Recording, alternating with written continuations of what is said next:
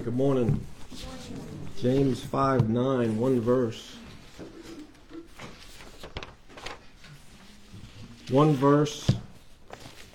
In my study, a very convicting verse.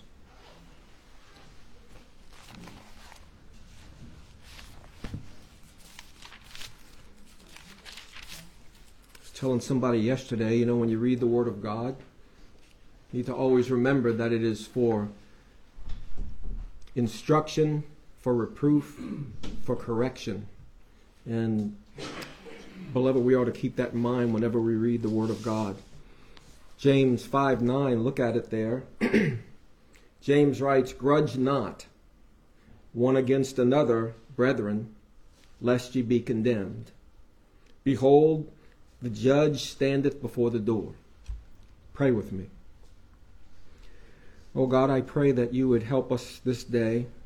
Father, the last day of the calendar year, I pray that, Lord, we would, Father, glorify you as a church, Father. I pray as individual believers we would worship you in spirit and in truth. Father, as we come to you and we leave 2023 behind, Father, I pray we would leave sin behind as well. And Father, we confess our sins to you. I confess my sins to you. We ask for your forgiveness. You promised, Father, if we confess our sins, He is faithful and just to forgive us for our sins and to cleanse us from all unrighteousness. Oh God, what a precious thing. And Father, so we come to you and we remember the cross of our Lord Jesus Christ when all of our sins were laid upon Him. Oh God, we give you our heart's thankfulness Father, for the cross. Now I pray you would bless us for these few moments, Father, uh, and hear our hearts, Father, hear the groanings of our hearts, Father, and I pray we would give you our full attention. And we ask it in Jesus' name. Amen. I really don't have to define what a grudge is to you. Everybody knows what a grudge is. Um, there's a biblical the definition in the book of Leviticus. We'll go there in a few minutes, but in the Old Testament passage in Leviticus 19, and we'll read that in a moment, the writer, uh, Moses of Leviticus, he pairs grudging with avenging yourself. And so that's an interesting coupling of those two attitudes. In James 5 9, and in fact, to grudge in the Old Testament actually means to keep or to cherish anger in your heart towards someone. So if you hold a grudge, what you are actually doing is you are you are keeping your anger or your resentment towards someone for something or for something they did to you or for something they've said to you. It's a grudge. Um, again, I don't have to really define it for you. Everybody knows what a grudge is. It's when you, you have resentment kind of smoldering within your heart towards someone. And here's the key in this is that you won't let it go. You won't have a forgiving heart. As you feel like you have been wronged and you want to see that wrong righted. And too often we want to see it righted in our own way rather than committing that to the Lord. And so, uh, and of course, we'll see in a moment the greatest example of that is our Lord Jesus Christ in committing himself to the Lord. James 5 9 uh, in our definition here, to grudge is to murmur. It means defined to murmur, to groan, to sigh, or to be irritated in your heart towards someone, again, for something they did to you or for something perhaps that they said to you. Now, when you keep these things in your heart, and this is what I really want you to get today, and I want you to search your hearts and listen, when I when I read this and I try to do the best by the grace of God to search my heart and ask the Lord, Father, do I have any grudges in my own heart against any? And the bottom line is I shouldn't. And so, listen, when we keep wicked thoughts within our hearts, when we hold on to them and we don't cast them out of our hearts and our minds, beloved, then we could be said to be, and you've heard the term, holding a grudge holding a grudge, holding on to it. Listen, when the when the devil, when the wicked one finds, because listen, he's looking for any weakness in your Christian life.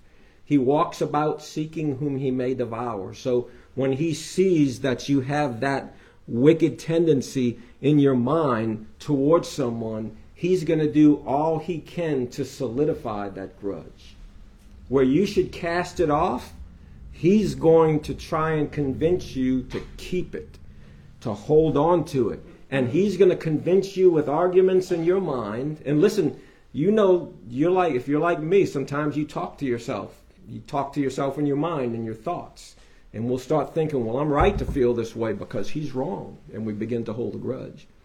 When the devil finds those wicked thoughts, beloved, in our hearts, he's going to do his worst to solidify them because he wants you to keep on grudging. So grudge not is the command from James, one against another, brethren. This is very close to James 4:11. Look right up in verse 11 of chapter 4. So here he says, Grudge not one against another, brethren. In chapter 4 and verse 11, he says, Speak not evil one of another, brethren. Listen, if we have a grudge, listen, a, a grudging heart will lead to speaking evil. A grudging heart will lead to us thinking wrong thoughts in our hearts towards someone. You remember recently, I think, I can't remember how long ago, I think I said it here, can't remember, but we talked about wrong thinking. We need to be able to recognize in our Christian lives when our thinking is wrong. And beloved, when we hold on to a grudge, we are thinking wrong. And it must not be how we think, beloved. Listen, we have to have enough, enough spiritual perception to take hold of this and realize this is against the Lord. And we need to be able to, to cast those sins out of our minds, beloved. Listen, a grudge is sinful and it's very unchristlike. You think about what a grudge does to you, and think about what it does within your heart, and think about what it does when you look at the person perhaps that you have a grudge against. You're thinking evil in your hearts toward them. And in fact, sometimes when the person that you have a grudge against and maybe something happens to them that's bad, have you ever had this thought? Well, couldn't have happened to a better person. That's wrong, beloved. And we are not to think evil in our hearts toward any. Listen, I'm not saying that we don't struggle with being mistreated in the world. I'm not saying that. We all struggle with people mistreating us saying things that are wicked to us, saying things that are really mean spirited to us. And we'll, we, we will struggle in those times. But listen, those are testing times, beloved. We are to do as our Lord had done. We'll see at the end of this that the Lord did not return evil for evil, but he committed himself in all that happened to him to him that judges righteously. And that's what we need to do. We need to commit ourselves, beloved, to he that judges righteously. Listen, our calling in this world is not to fight back against people that hurt us. This is not our kingdom. Our kingdom is not of this world. Jesus said, if my kingdom were of this world, then I would what? Fight. But our kingdom's not from this world. Beloved, your fight is to be against these thoughts, against these grudges, against these this wrong thinking. Listen, you may struggle but I'll tell you this a real Christian doesn't hold grudges. They may have a problem with it for a little while, but they won't hold them. And listen, that you need that's the thought that you need to embrace. The saddest word in verse 9, the saddest word in verse 9 is brethren. That's the saddest word in the entire verse. Grudge not one against another, brethren. I pray that this sin would never be among any of us, that you would never have a grudge in your heart toward any. Yes, I know that you'll struggle. Did Jesus struggle with grudges? Well, yeah. He was tempted in all points like as we are. Did he struggle with hearing people say mean spirited things about him? Did he struggle with being slapped in the face? Did he struggle with being disrespected? Absolutely, he did. He was in all points tempted like as we are, yet without sin. And so remember that, beloved, when you're tempted to hold a grudge, go to your Lord, go to the throne of grace, that you may find grace to help in that time of need. Realize that you need help from God, that you would not hold a grudge. Fact, James 4:1, James says, From whence come wars and fightings among you?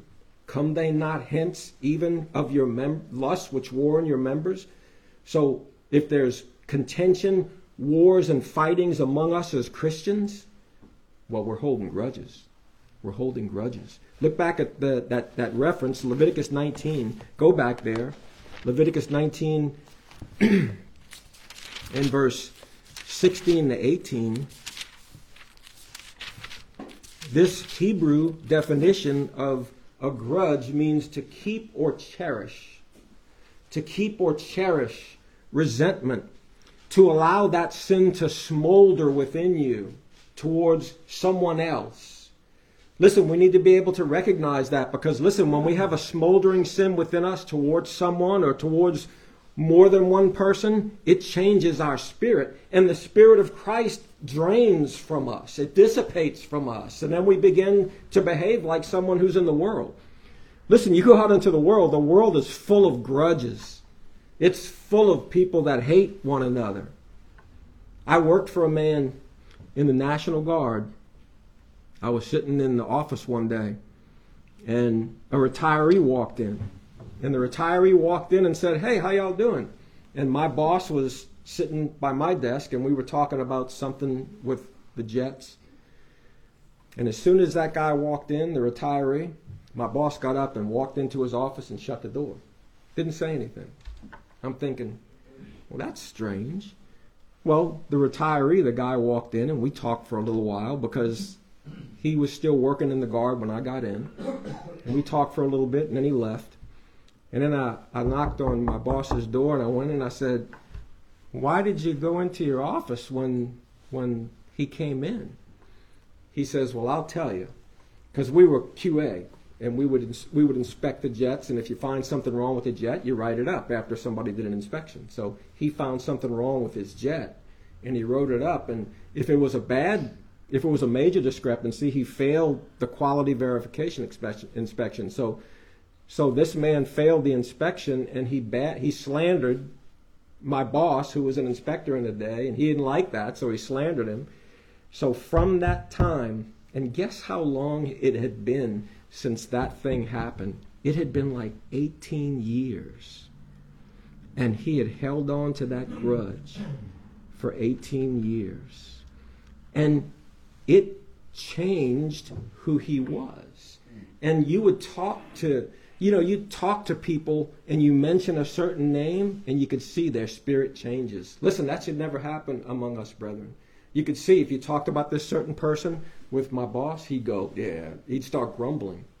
Of course, that's what grudging means. It means to groan or to sigh or to grumble within your heart towards someone. Beloved, that that must never be us. Look at Leviticus 19:16. Thou shalt not go up and down as a talebearer, gossiper excuse me, among thy people, neither shalt thou stand against the blood of thy neighbor. I am the Lord. thou shalt not hate thy brother in thine heart. You could say if you, you have a grudge against someone, your brother, your sister, your friend, your neighbor, you could say that you have a hatred toward them. Thou shalt not hate thy brother in thine heart. Thou shalt in any wise rebuke thy neighbor and not suffer sin upon him. So what he's saying is don't hate him. Don't hold a grudge against him. Go talk to him about it. Look, get it out in the open. Do it with humility. Talk to him about it. Say, hey, you know what? You did this and I didn't like it. You know, be open about it. Don't hold a grudge. Of course, verse 18, thou shalt not avenge nor bear any grudge against the children of thy people but thou shalt love thy neighbor as thyself. I am the Lord. It's interesting that that avenge is coupled with grudging there. Now, Wednesday, James taught us how to handle cruelty and oppression from the wicked in this life. Go back to James 5, just to kind of connect the context here. James 5 and verse 7 and 8. James talked about the cruel rich men and how oppressive they were to the people of God in that day. And what's the natural response to being oppressed? What's the natural response if, if somebody's oppressing us? Well, we rise up against it, we fight against it. In fact, in 1524, uh, in the time of Martin Luther, there were the peasant wars. And the German nobles and the princes had oppressed the people in Germany in that time. Well, they rose up and they, they revolted against the princes and the nobles. And they overthrew them and they wrote 12 articles. I think it was 12 articles. And they brought them to Martin Luther to get his approval. Martin Luther said, I cannot approve of this. He said, I cannot approve of this. And of course, he was looking at the scriptures and he said, I cannot approve of this. He says, For bad government is better than no government. And he says, Bad government is better than anarchy. And it was a few years later that those people that revolted, they were all it was it was a massacre. It didn't it didn't turn out well. And then you think come come well go backward actually. Jesus lived under the rule of the Caesars. One of the most oppressive governments that ever lived. Jesus never uttered a word of evil against Caesar. What did he say? He uttered words of respect. Render unto Caesar the things that are Caesar's, and unto God the things that are God's. Jesus didn't come here to fight Caesar. He came here to usher in the kingdom of God. And so here, under oppression and cruelty, James says, here's what you do. Be patient unto the coming of the Lord. Keep looking to Christ. That's what James's instructions were to the people. He says there, Be patient, therefore, brethren. Wait like the farmer does. Verse 8 Be ye also patient, establish your hearts in Christ, for the coming of the Lord draweth nigh. But again, we know that patience under cruelty is not a natural response. But beloved, we must continue to look above and look to our Heavenly Father in all of our tribulations and to remember that our Lord is going to come back. 2 Peter 3 says the Lord is not slack, He's going to come back.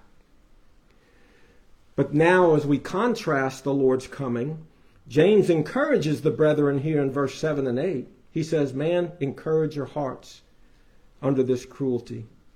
Jesus is coming back. Encourage your hearts. But now, in verse 9, he warns them about the coming of the Lord.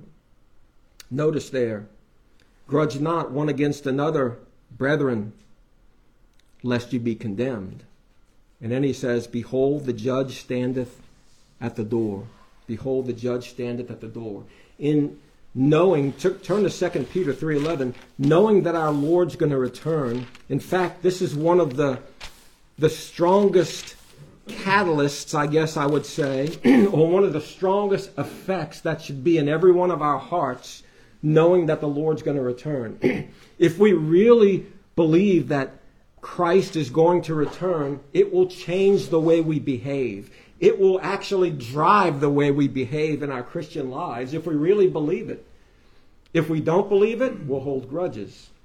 We'll sin with impunity. We, we won't really care. But look what Peter says in 2 Peter 3:11. He says, "Seeing then that all these things shall be dissolved," and he's talking about the return of Christ. What manner of persons ought you to be in all holy conversation and godliness? If you hold a grudge, that's not godliness. He says, looking for and hasting unto the coming of the day of God, wherein the heavens being on fire shall be dissolved, and the elements shall melt with fervent heat. Nevertheless, we Christians, according to his promise, look for new heavens and a new earth, wherein dwelleth righteousness. Wherefore, beloved, seeing that you look for such things, be diligent that you may be found of him in peace, without spot and blameless. Beloved, that's who we are to be, knowing that our Lord is going to return. That should drive us to repentance when we sin, beloved, is to not be found this way. Listen, if these precious truths are in you, beloved, if you are truly waiting for your Lord's return, you will cast off hatred, You will cast off vengeance, and you will cast off any grudges that you are holding within your heart toward any. Listen, search your heart.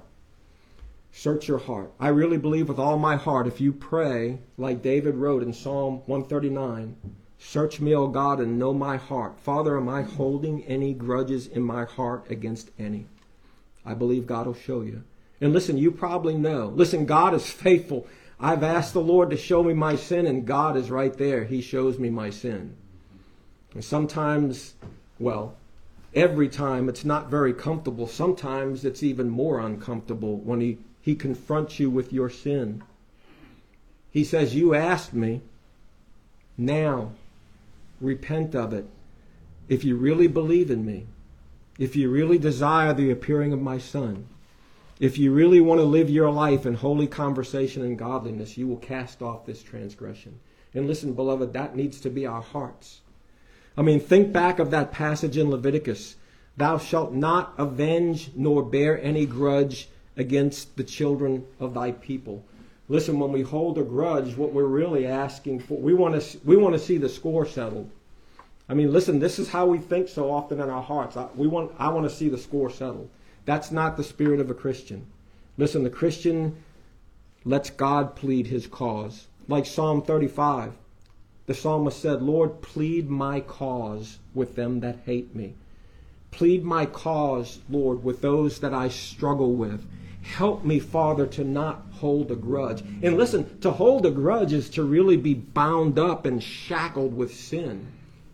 But to be able to cast those burdens on the Lord, that is a freedom from sin, beloved, where sin does no longer reign over you. And that's where we should be, every one of us. Listen, when you hold on to a grudge in your heart against someone, you're holding on to anger and hatred toward them. And this is not the spirit of a Christian. Look at Romans 12, just a few more passages, and then we'll be done. Romans 12 and verse 12, and in verse 17. Romans 12. This Romans 12 as Paul began the, the practical section of the book of Romans. Romans 12 and verse 12, he says, Rejoice in hope. And what's our great hope? The, the appearing of our Lord. Rejoicing in hope of our salvation, of our eternal life that we have in Christ. And then he says, Patient in tribulation, patient in trouble, and then continuing instant in prayer. Verse 17, look at it. Recompense no man evil for evil. Provide things honest in the sight of all men. If it be possible, as much as lieth in you, live peaceable, peaceably rather, with all men. Dearly beloved, avenge not yourselves. And you, I go back to the Leviticus reference. If you're holding a grudge, well, then you might be looking for revenge pretty soon. So don't do it, beloved. Listen, vengeance is God's and God's alone. When he says, give place unto wrath, what the scripture means is that seat is for God and for God alone. Listen, God's the only one that knows even. We don't know even. If we're going to get somebody back, we're going to one up them. We don't know even. Beloved, we need to learn how to cast those burdens on the Lord. And listen, here's the last thing I'll say about grudging. When you hold a grudge, you're really not forgiving that person the, the prayer that the Lord taught us to pray forgive us for our debts as we forgive our debtors. Forgive me for my sins. Luke's rendering, forgive us for our sins, for we also forgive everyone that is indebted to us. If you hold a grudge, you are not forgiving someone. But you don't understand how many times they've done this to me. You don't understand how many times they've sinned against me, how often they've mistreated me, how often they've said wicked things to me and hurt me. No, maybe I don't know that. But I do know how many times you've you've hated Christ. I do know how many times you've sinned against God. And he's still patient and long suffering and plenteous in mercy toward you. How could you not forgive your brother or your sister or your friend or your neighbor? In fact, Peter asked Christ, Lord, how often shall I forgive my brother? Seven times? No, Peter, till 70 times seven. You forgive him as many times as he comes to you and asks for forgiveness. Beloved, this is the Christian spirit, beloved. We are to be a forgiving people. In fact, Jesus goes on, it's the only supplication of that prayer that Christ goes back to and repeats, which is forgiveness. For if you forgive men their trespasses, your heavenly Father will forgive you. But if you forgive not men their trespasses, your heavenly neither will your heavenly Father forgive your trespasses. Listen, I thought to myself, how could such a small verse be so powerful? This is a powerful verse, beloved, and it speaks to our Christian lives. Listen, grudging, it's a secret sin. It's things that we hold in our hearts. It's things that maybe we don't tell people. But, beloved, it comes out. And listen, the worst thing about it is God does know our hearts. Listen, if you have a grudge in your heart right now against someone, think about this. How can you pray in faith and say, God, forgive me? How can you do it? And that was the thing. It's like a, it was like a, it's like a, a sword in my own heart. How can you ask me to forgive you when you're holding a grudge against this brother or that sister or this person? I mean, Jesus just answered that. Listen, grudge not one against another. The words, lest ye be condemned. You might say, yeah, but I'm a Christian. I have the righteousness of Christ. I've been washed in the blood of Christ. You know, a lot of these epistles, when you read this, and Paul and James and, and the writers of the New Testament, they said brethren. But you know what? There were probably some hypocrites among these. If you hold on to a grudge, you hold on to your sin, and you continue to persist in your sin, and you refuse to bow before God and repent of your sin, it might be the case that you're a hypocrite. Don't judge lest ye be condemned. Behold, the judge standeth at the door. Listen, it's the last day of 2023. You might have a grudge that you've held on to. Leave your grudges behind, brethren, in 2023. Look intently with a holy desire to emulate the Lord Jesus. And he's our great example. And I'll finish here. Look at 1 Peter 2.21. 1 Peter 2:21. In fact, we won't go there, but Isaiah 53:7 the Bible says he was oppressed and afflicted. He was oppressed and he was afflicted. But here in 1 Peter in chapter 2 and 21 and we could go other other places, but for the sake of time we'll stop here. He says, "For even hereunto were you called." And of course, right before this, he talked about us taking patiently our sufferings fact, First Peter is an epistle about the suffering Christians. Um, in fact, in chapter 2 and verse 11, he says, Dearly beloved, I beseech you as strangers and pilgrims, abstain from fleshly lusts which war against the soul. One of those fleshly lusts is grudging, holding grudges. Here in verse 21, he says, Jesus is our example in suffering. He left us an example of himself that we should follow his steps who did no sin, neither was guile found in his mouth. That's because there was no guile in his heart, beloved. Who did no sin. I'm sorry, who when he was reviled, reviled not again. When he suffered, he threatened not, but committed himself, and here's where we need to be commit ourselves to him that judgeth righteously. We need to commit ourselves to the Lord. You say, how do you do that? When somebody, when somebody spews out hatred towards you, when somebody threatens you, when somebody says wicked things about you, slanders your person, how do you do that? How do you, how do you commit that to the Lord? How do you do it? By grace. By the grace of God. By trusting the Lord. Beloved, some of the most difficult things to do as Christians are the most simple things to understand from the Scriptures. But we pass them by because we think we know them. Beloved, we need to commit our way to the Lord. Listen, there is a there. Listen, it's a it's a supernatural freedom that God will give you that you are able to pass by transgressions. Listen, love covers a multitude of sins. Listen, we are called to do so many unnatural things. You're called to love your enemy, to pray for those that despitefully use you and hate you. Those are not natural responses. So don't grudge, beloved. Pray for them. I think of the Lord Jesus saying this Why did you not cast this burden upon me?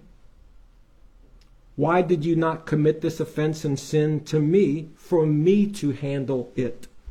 Why did you not have me plead your cause, my son or daughter? And why did you not lovingly plead for the one that offended you? That's the response that we ought to have, beloved. I close with Galatians 5:14. Paul writes here, For all the law is fulfilled in one word, even in this Thou shalt love thy neighbor as thyself.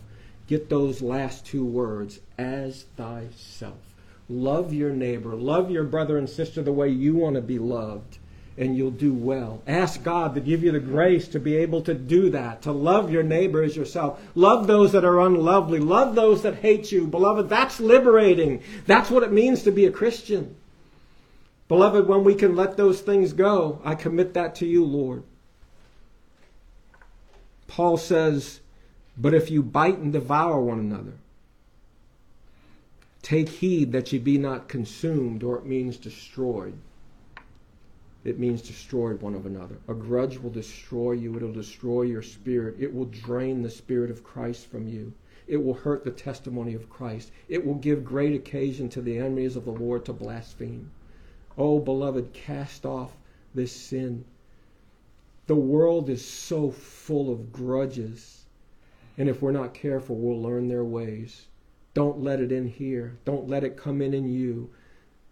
Don't grudge against, especially your brother or your sister in Christ.